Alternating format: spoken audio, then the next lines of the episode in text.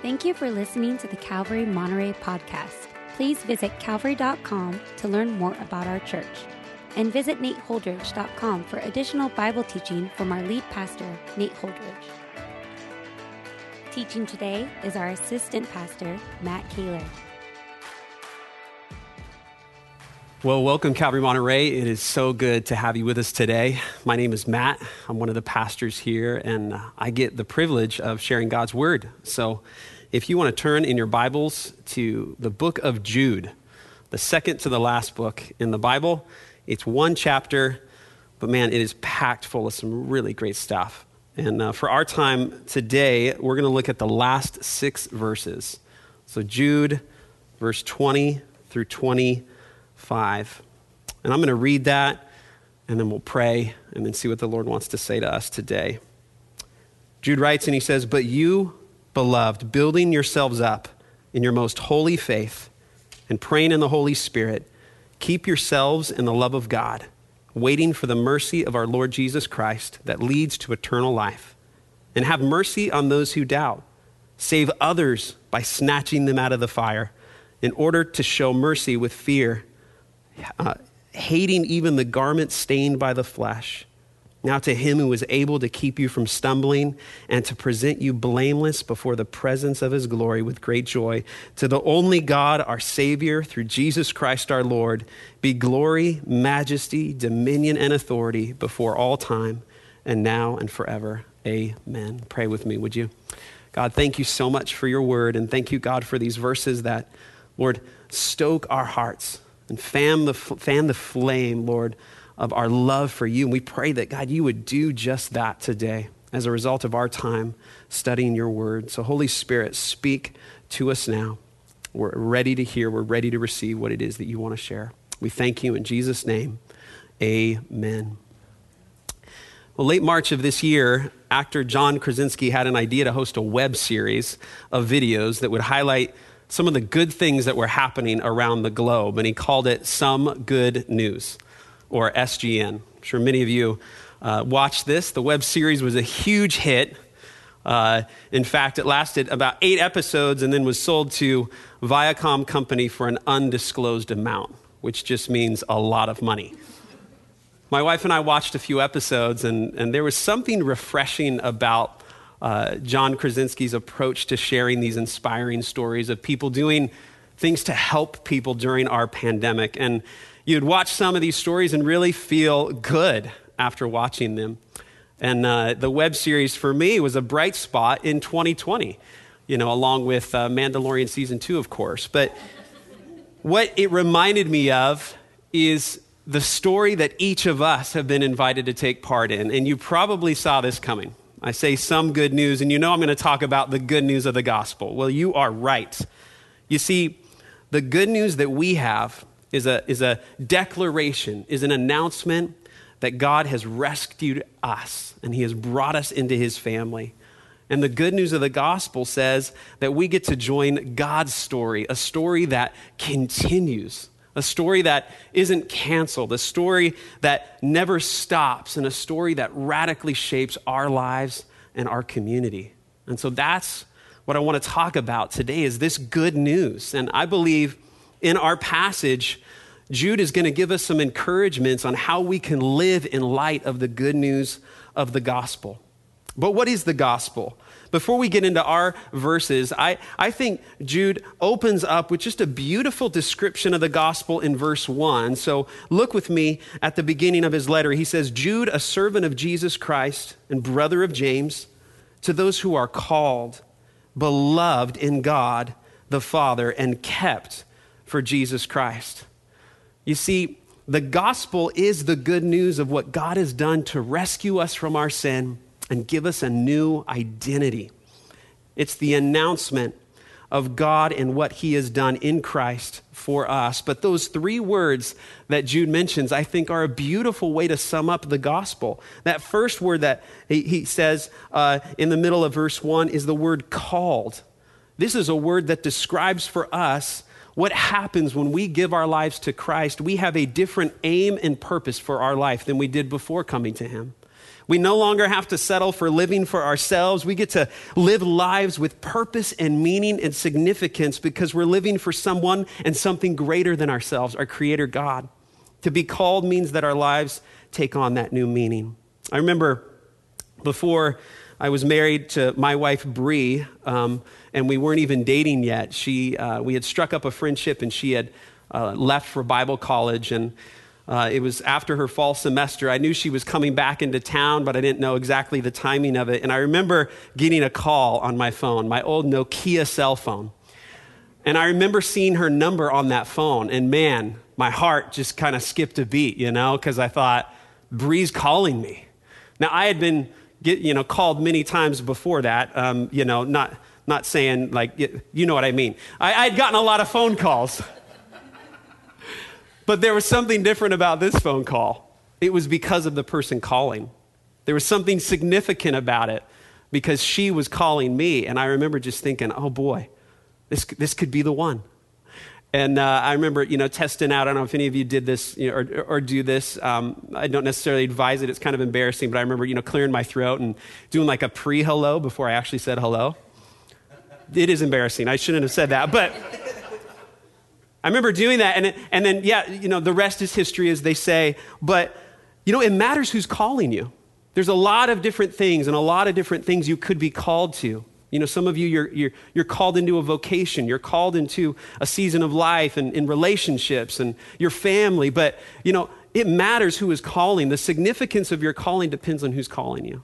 And the truth of the gospel is that God, our Creator, our Heavenly Father, has called us.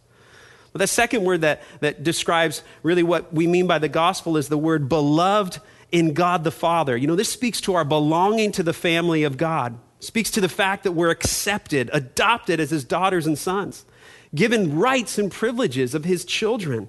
You can't undo your sonship or daughtership. He's brought you in, he's reconciled you, he's reunited you to himself. Now, with much of us, you know, much of 2020 just being different and many of us working from home, we've all become pros of virtual meetings, right? And, you know, the Zoom and, you know, I'll, uh, I'll be going into a Zoom meeting and I'll, I'll just let my family know, like, hey, I'm going to be in a Zoom meeting and, um, you know, Pastor Jeff needs some mentorship. And so I'm going to, you know, kind of once again be mentoring Jeff. But, um, you know, I'll say, hey, you know, to my kids, if you need me, you're welcome to come in and interrupt me. And so they know that. And so, you know, I'm in a meeting, and if you've been in a Zoom meeting with me, you know that that's possible to ha- have happen where, you know, Canon or crew will cruise in and want to wave and say hi. And, um, you know, there's a special privilege that they have as my kids and, and a special access they have to me. And I, I, don't go around our neighborhood and, you know, I don't see the neighbor kids and go, hey, I'm zooming tomorrow. If you need me, just knock on the door. I'll be right there because my kids have a special access. And that's the idea of being brought into the family of God. We have special access, a unique relationship to the Father. That's the part of being the gospel. That's a part of being in the gospel. The good news is that you and I can come to him freely, boldly to his throne of grace. And that last word there is the word kept, kept for Jesus Christ. To me, this speaks to the fact that the gospel gives us deep security and stability in a shaky world. Because our identity is not built on the shifting sand of people's opinions or our achievements or our accolades. Our identity is built on the finished work of Christ, his death and resurrection. We're going to talk about more the keeping power of God later in our passage, but these three words kind of frame in for us what we know the gospel to be that we are people that are called, beloved by the Father, and kept for Jesus Christ. Now, Jude's going to go on and share why he wrote this letter in verse 3. He says, Beloved, although I was very eager to write to you about our common salvation, I found it necessary to write, appealing to contend, appealing to you to contend for the faith that was once for all delivered to the saints. Now, it sounds like Jude was so stoked and excited to just riff on the gospel with them, just talk about the goodness and the riches of the glory of the gospel. But he gets word that there are those certain believers inside the church that are opposing the true gospel and attempting to bring a false gospel that would call into question Jesus' authority and lordship in their life and would also attempt to use grace as a cover and license for sin. So Jude says, Man, I, am not going to do that. I'd love that letter if we, if we had access to that letter. But what he ends up doing is he spends the majority of his letter encouraging them to contend for the faith, to defend the faith against, un, uh, against false teaching and false doctrine. I'll let you read the rest of the letter on your own. But for our time, I want us to scoot down to verse 20 and pick up our passage because I believe it's here that, that Jude shows us now that you're contending for the gospel, live in light of it. How should it impact your life? Because as believers, we think the good news is not just good news for um, our conversion, coming to Christ, but it's good news today. It's not just the ABCs that get us in the door of Christianity, it's the A to Z to live our entire lives in light of the gospel. And I believe that Jude's going to encourage us to allow the gospel to impact us in these three ways our inward life, our outward life, and our upward life. So that's the classic pastor three point sermon right there, but that's what it is. I'm going to let you know. It's inward, outward, and upward. So let's jump in to verse 20 as we look at Paul's encouragement to us to live in light of the gospel in our inward lives. He says, But you, beloved, building yourselves up in your most holy faith and praying in the Holy Spirit. The word Jude uses for building here is a word that means to build upon a foundation that's already been built. You see, here's the good news, friends. We aren't trying to build our own foundation. In Christ, we get to build upon the foundation of the chief cornerstone, who is Jesus. We looked last week with Nate as he was leading us through Mark, how Jesus himself declared himself to be that rock, to be that cornerstone that we get to build our lives on. Now, this is beautiful because even Jude's language is now that you have that foundation, continue. It's kind of this idea that we never slow down in our building. We never get tired of that. We never grow complacent in our walk. We continue to build upon that foundation. The gospel provides that foundation that we're to stand upon. But notice also, Jude goes on and he says, building yourselves up. Now, I love this communal language here because this isn't you know, Jude saying, hey, you know, now that you're saved, you know, just kind of go off and live on your own. In fact, the New Testament writers have no concept of a solo Christianity. You see, Christianity was birthed as a movement of people, a community of believers coming together, sharing life together, sharing the, the most glorious thing together. They've been transformed by the Son of God. And sometimes I wonder if, in our attempts to highlight maybe the personal relationship that we have with God, which is a beautiful thing about our faith, maybe we often too often downplay the reality that we are also brought into a family of believers. You are brought into the family, the covenant family, community of believers that are following Christ together, and it's Jesus that unites us all. Our differences uh, aren't the main thing that define us anymore. The things that make us distinct, these things aren't unimportant. In fact, we know in heaven we're going to be able to praise God around the throne room, and there's going to be every tribe, tongue, and nation represented. So it's not that he makes us all act like each other or look like each other. In fact, our differences complement and create a beautiful tapestry of the body. But what it means is that we each have a stake in each other's lives because we are brothers and sisters. So I have a stake in your Christian life, and your discipleship to Jesus, and you have a stake in my Christianity and the way that I'm choosing to live out my Christian life. Someone's defined discipleship this way Discipleship is leading others to increasingly submit all of life to the empowering presence and lordship of Jesus. You see, this is our chief responsibility as followers of Christ. This is what we're literally told to do in the Great Commission to go and to make disciples. And this is why at Calvary we place such an emphasis on things like life groups, because life groups are a place where you can get to know others in just the average and everyday stuff of life where we can take what we know and what, what's been shared, you know, through the word and, and through our time together on Sundays, and we can seek to apply it to our lives. It's in those moments of the everyday stuff of life, whether it's marriage or relationships or friendships or vocation or parenting or whatever it may be, that's where we get to bring the gospel to bear on our hearts and minds. We also look forward to other groups of people meeting and, and, and forming groups that would, would lead to deeper discipleship. I've been meeting with a group of brothers for the last uh, month or so, which we're calling a, a discipleship group, which we come together and we just study the same passage of Scripture. We encourage each other through sharing what's going on in our lives, keeping, keeping one another accountable, praying for one another. And this is something that's been so edifying to me. And, and I encourage you to seek out relationships like this where you can mutually run the race together with someone, to disciple someone, to be discipled yourself. If you need more information about that or you'd like to seek out that kind of relationship or that kind of group, talk to me, email me. I'd love to share with you some ways that you could do that. But Jude is saying, we're building ourselves up. Guys, let's do this. Let's not slow down. And notice he says these words, our most holy faith. Now, what is the most holy faith that Jude's speaking of?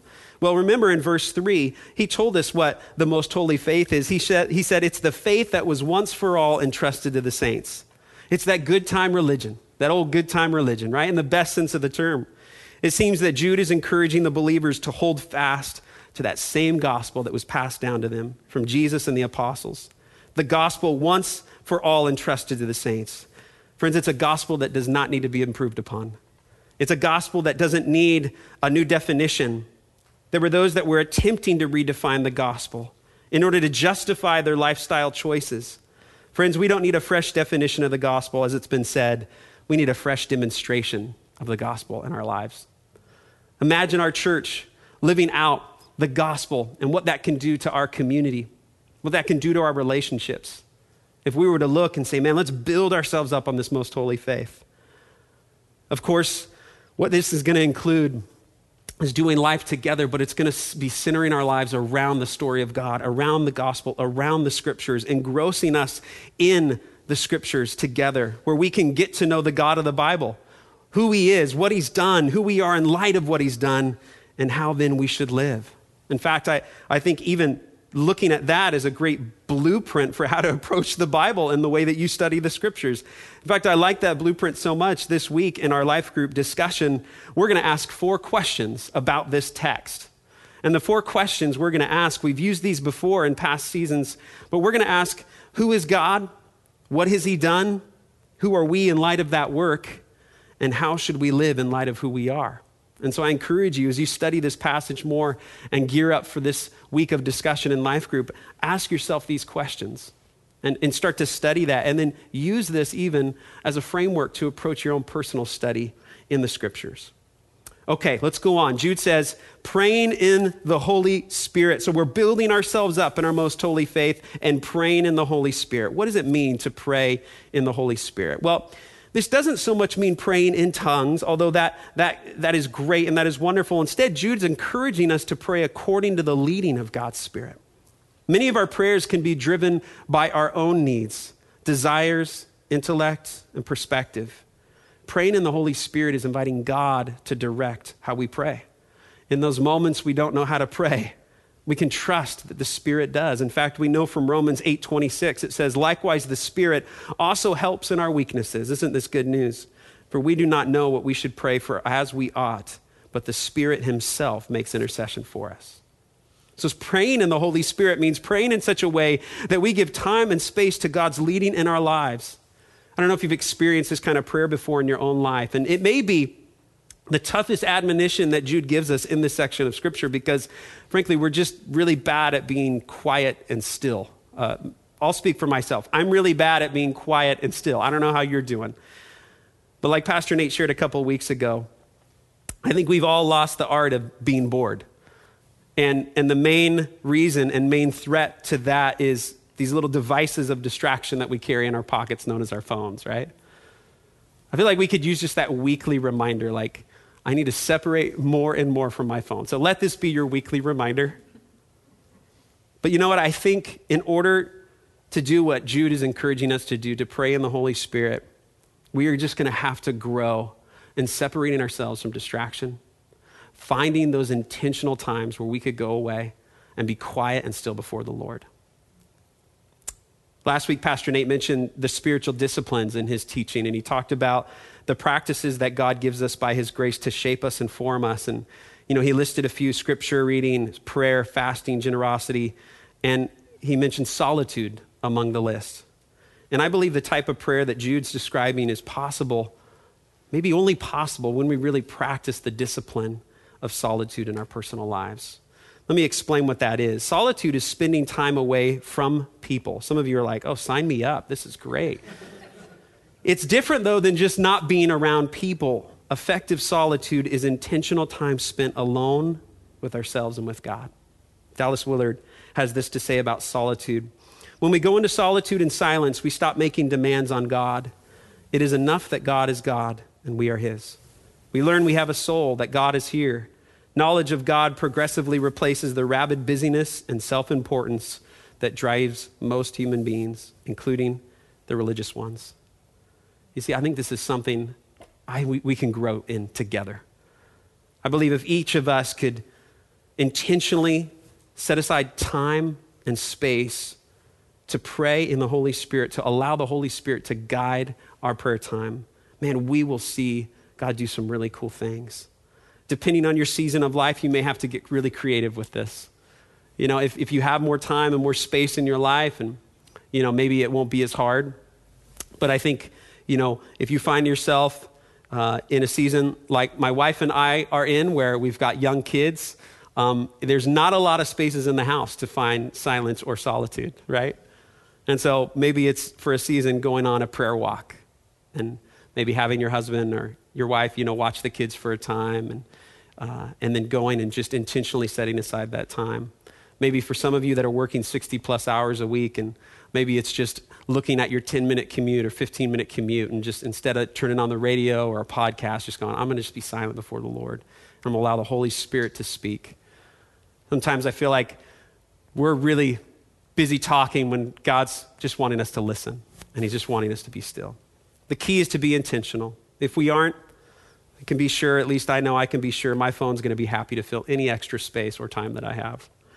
So, number three in this section of looking at our inward life, he goes on and he says, keeping yourselves in the love of God keeping yourselves in the love of God. Now, now, this is an interesting statement by Jude because we read this and we go, wait a second, I, I thought God's love for me is unconditional. What do I need to do to keep myself in God's love? No, that is true.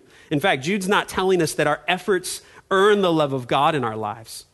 That would contradict a multitude of Bible passages that describe God's love being given without warrant and without earning. So, what does Jude, Jude mean to communicate here? Well, how can we keep ourselves in the love of God? It means to remain in a constant sense of awe and gratitude of God's incredible love for you. You know, I don't know if you've ever been talking to someone and you could tell that um, maybe they didn't really hear you or um, you know what you're saying didn't necessarily register and maybe you know they said oh i'm really sorry I, i've got something else occupying my mind you know i think that's a, an interesting phrase and i think to keep ourselves in the love of God means to be constantly allowing His love to occupy our minds and our hearts. It's just in there. It's just always there. It's just always ruminating. We're just kind of chilling and we're dwelling in the fact that, man, we are incredibly loved by the God of the universe to the point where His love becomes our motivation for our obedience to Him. And that's what this admonition is saying because the longer we follow Jesus, the easier it is to forget to serve, obey, and follow him out of a motivation of love his love for us and our love for him in return. This is what happened to the church of Ephesus, if you recall, in Revelation chapter 2. They had everything dialed in for them. They were doing so good, and there was so much praise and encouragement that Jesus gave them. But he said, There's one thing, one thing I have to say. You've left your first love. You've left your first love. And so for us, it's remembering the tendency that we may have to, to just get away from that simple yet so important and profound truth Jesus loves me, this I know, for the Bible tells me so. Jesus put it this way in John 15, 9 through 10. He says, As as the Father has loved me, so have I loved you. Now remain in my love. If you keep my commands, you will remain in my love, just as I have kept my Father's commands and remain in his love. I love that. Remain in my love. That's what this means, keeping ourselves in the love of God. Spurgeon described this as being in the safety of his love. Isn't that beautiful? In the safety of his love. There's no better place to be in than occupying our heart and our mind with the love of God so that we may delight in him and we may allow that to affect the way that we live our lives. And friends, his love is not a shallow sentiment. It's not the love of our culture or the latest romantic movie or series. It's a fierce love. Here's that song by the band Leeland. Um, the song is called I Wonder, and this song has been so impactful to me. And the chorus says this Jesus Christ, you bled your love, laid down yourself, and gave me life. In naked shame you hung and you were lifted high. Here I lay in awe and wonder. And then this line gets me every time I am afraid for no one's ever sacrificed and loved me this way. So on my face I fall under your heavy grace. Here I lay in awe and wonder. I think that's what it means to be captivated by the love of God, there's almost something scary about it. like he would love me this much. He knows me better than anyone else, and yet he loves me more than anyone else. Let's just dwell in that love. Let's keep ourselves in that love waiting for the mercy of our Lord Jesus Christ that leads to eternal life. This is the last encouragement he gives us about our inward life. He's saying, Jesus is coming back. Look forward to his return and live in light of his return. The gospel tells us that when Jesus came, he defeated evil through his death and resurrection. But it also tells us that one day he will return to eradicate evil.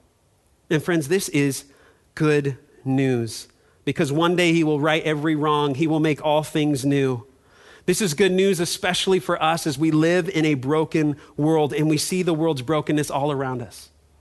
We may grow discouraged, wondering, Lord, what is happening? We see injustice, we see wickedness, we see people being used and abandoned. But God does see and He does care. So much so that one day He will put an end to evil and wickedness.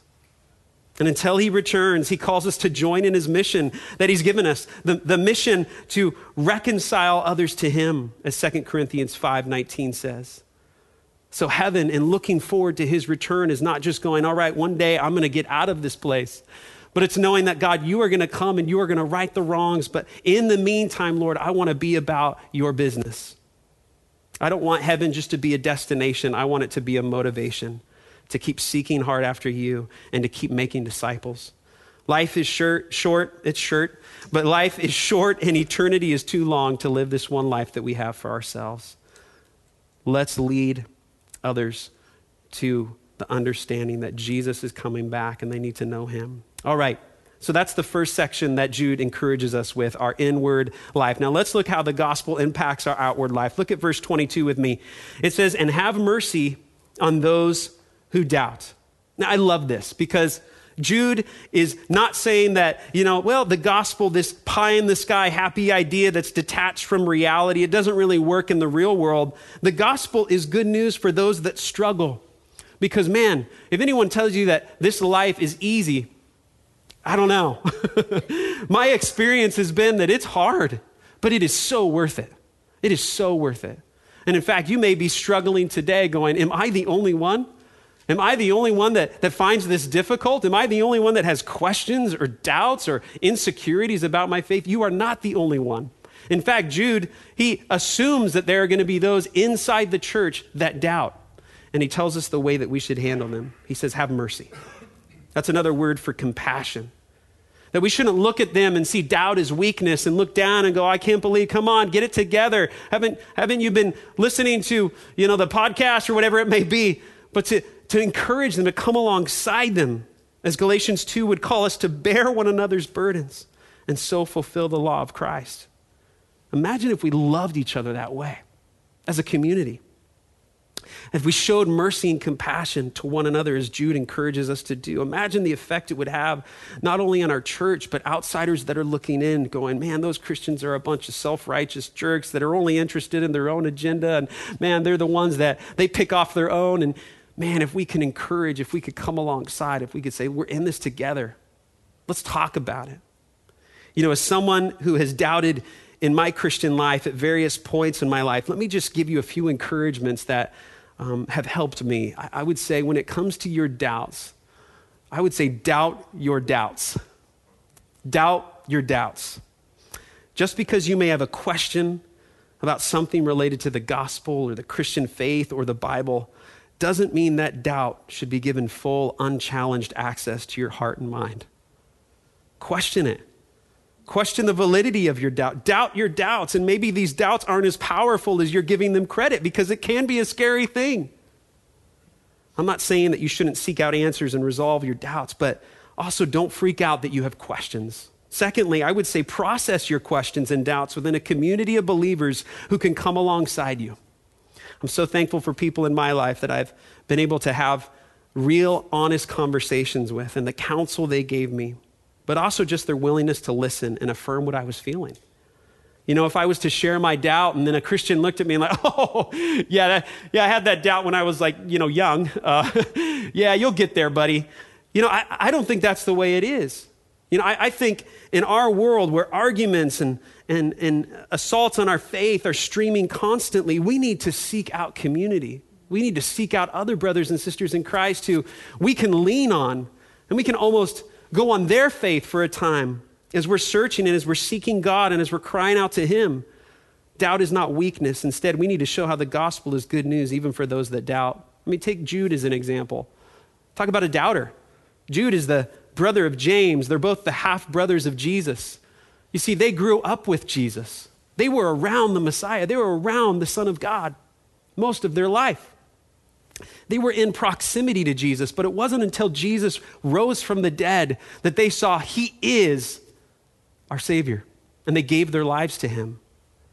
I just think it's beautiful that, that Jesus allowed them to be in proximity to him, did not reject them, but he was able to draw them in as they saw the true Jesus. And maybe that's you today. Maybe you've just gotten here and maybe you've stumbled upon this video and you're checking out this whole Christianity thing. What does it have to offer? I just want you to know you're welcome.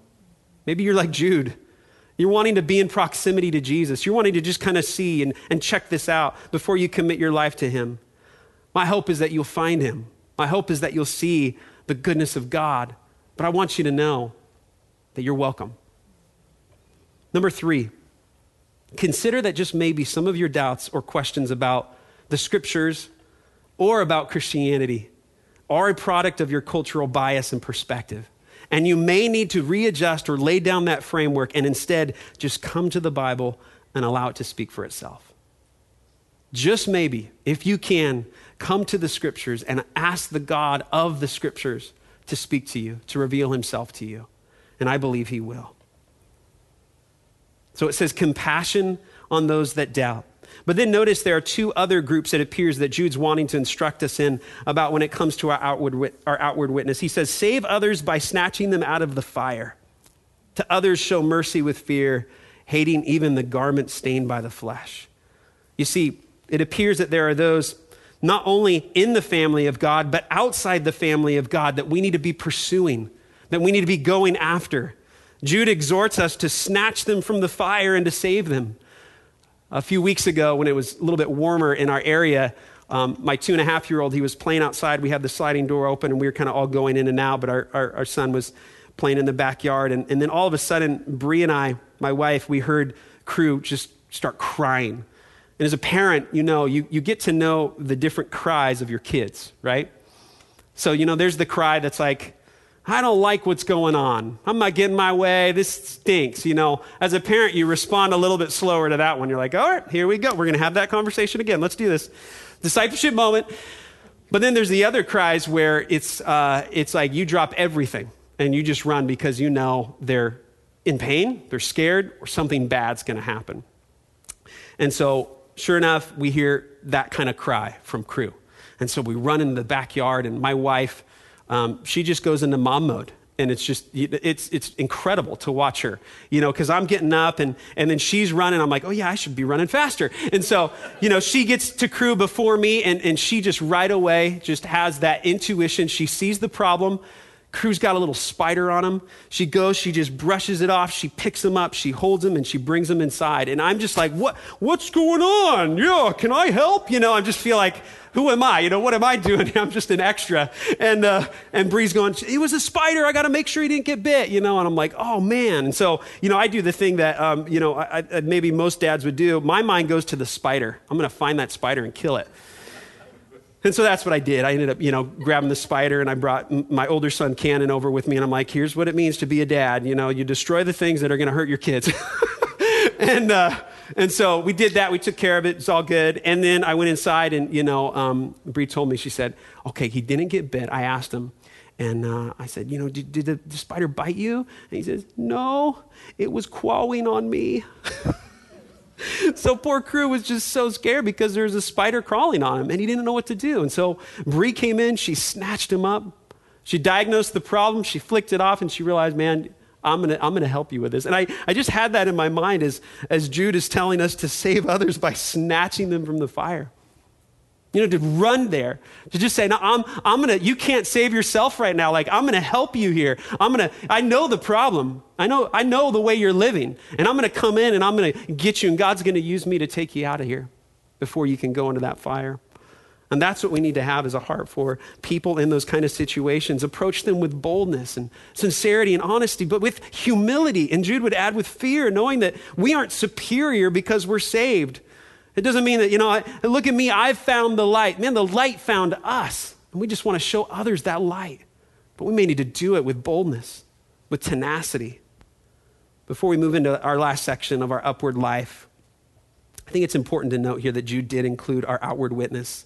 You know, a gospel shaped life is a life that's not just concerned with one's own spiritual welfare, but like Jesus, we're wanting to see others find and experience the goodness of God in their life. How, how would you, here's a question, how would God have this exhortation regarding our outward witness impact the relationships that you have this week? I encourage you to pray about that. Lastly, we're encouraged in our upward life. Notice in verse 24, Jude says, Now to him who is able to keep you from stumbling and to present you blameless before the presence of his glory with great joy. To the only God, our Savior, through Jesus Christ our Lord, be glory majesty, dominion, and authority before all time, now and forever. Amen. Jude closes with, closes with a beautiful doxology. Remember, the context of this letter is there were false teachers that were denying who Jesus was. So Jude decides, I'm going to close out by reminding my readers the greatness of Jesus so that they can just be captivated once again in the true Jesus. It's as if he's saying, man, if you catch sight of the grandeur and glory of Christ, you won't be led astray.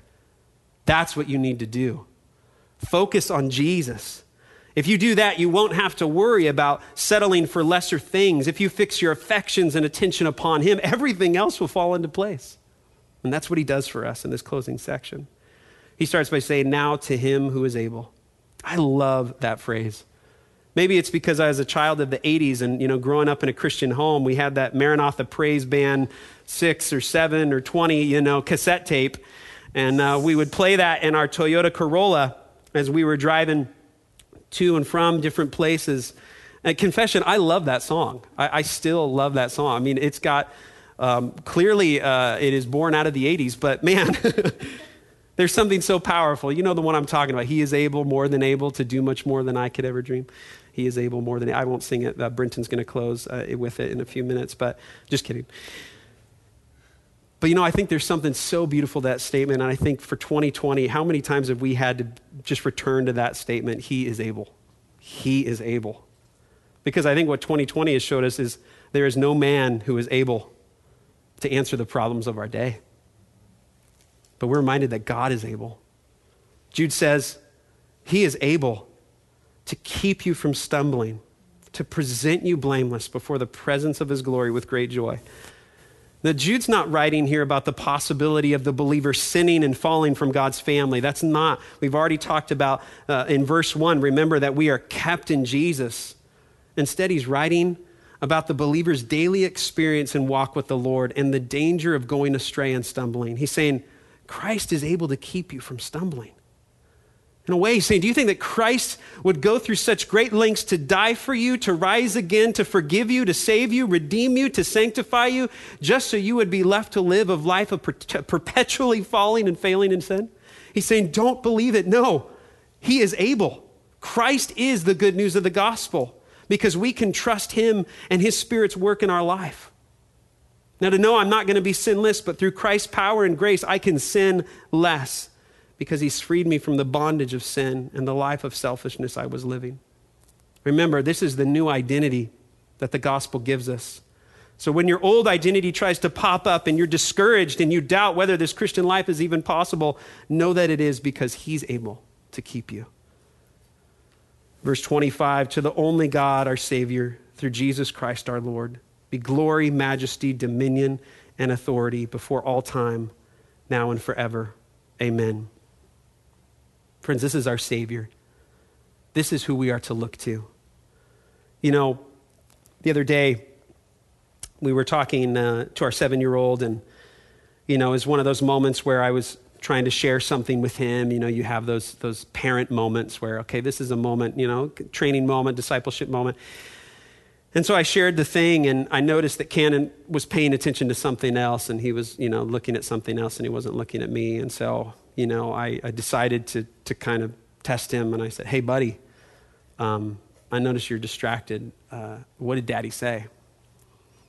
And my wife was there, and he proceeded to basically recite everything that I had just told him. like, I thought this was supposed to work, you know? And Bree just looked at me like, like, nice try, but. and so I said, okay, buddy, yes, somehow you've mastered the art of, you know, thinking, you know, or looking at one thing but hearing another. And uh, can you tell me how to do that? um, but but I said, hey, buddy, you know, here's the thing. Like, when daddy's talking to you, like, I want your attention. I want your full attention.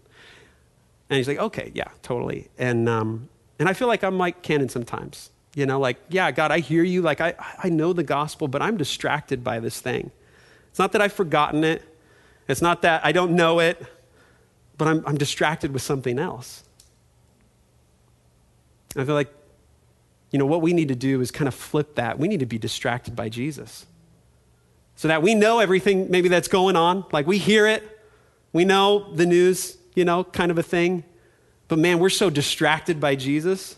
When that thing calls us and is like, hey, you don't have my focus, you don't have my attention. It's like, yeah, no, I, I don't. I, I heard you, but I'm focused on someone else. I'm focused on Jesus. With everything going on around us, Let's be distracted by him. Let's be caught up in his glory. Let's be so enamored with his goodness, with his grace, with his beauty, that, man, everything else just kind of goes by the wayside.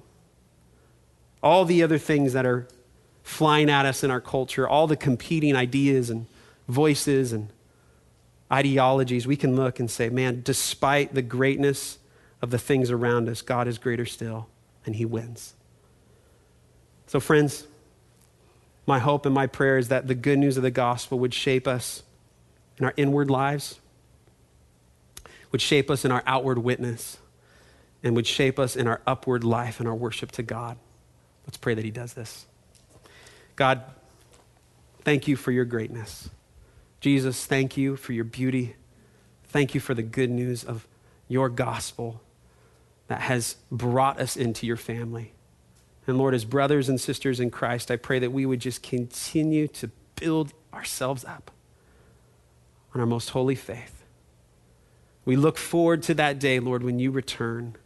But in the meantime, God, I pray that we would look to those and have compassion and mercy on those that doubt and those that, that, Lord, you have called us to reach out and to grab and to pull in. Do this, God, by your grace, knowing, Lord, you are the one that keep us. You are the one that are going to present us faultless and blameless before your presence. So thank you, Jesus. We love you. In Jesus' name, amen. Thank you for listening. If you would like more teachings and information about Calvary Monterey, please visit calvary.com. You can also find books, teachings through the Bible, and articles from our lead pastor at nateholdridge.com. Thanks again for tuning in. See you next week.